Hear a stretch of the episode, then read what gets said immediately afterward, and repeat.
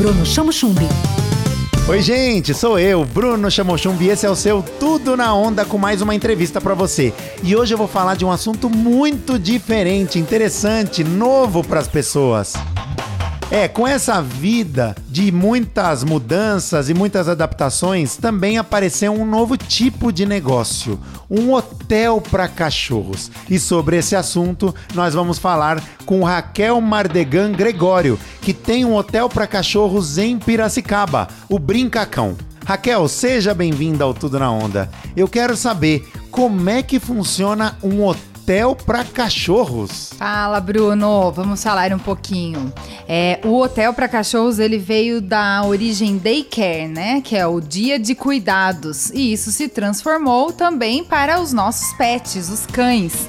É, a gente sai para trabalhar, tem nossa rotina no dia a dia e eles, tadinhos, ficam em casa, tristes, ansiosos, sem estímulos. Então veio o Brincacão.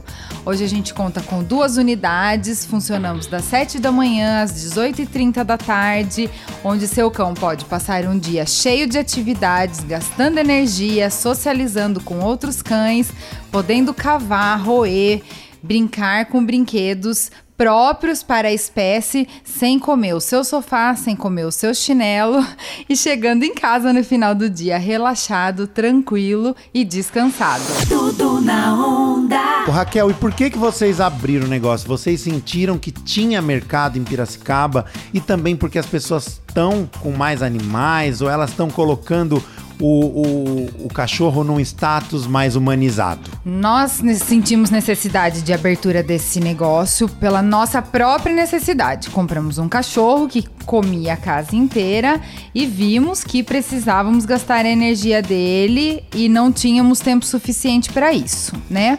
É, hoje o Brasil é o segundo maior mercado pet do mundo.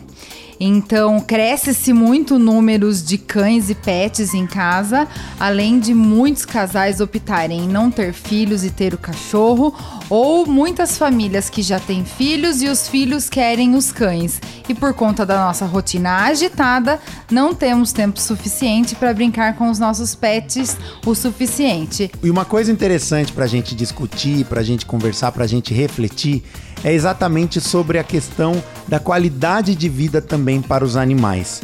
Não faz muito sentido a gente ter um cachorro e passar o dia inteiro trabalhando e deixá-lo sozinho, quieto, amuado em casa, sem um som, sem uma interação, não é?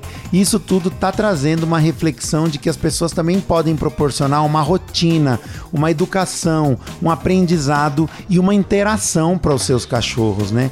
Essa é uma boa solução, né, Raquel? Com certeza, Bruno. É humanamente triste, né, saber que o cão fica em casa sozinho, é, ansioso, sem estímulos, né, para ele, sem atenção.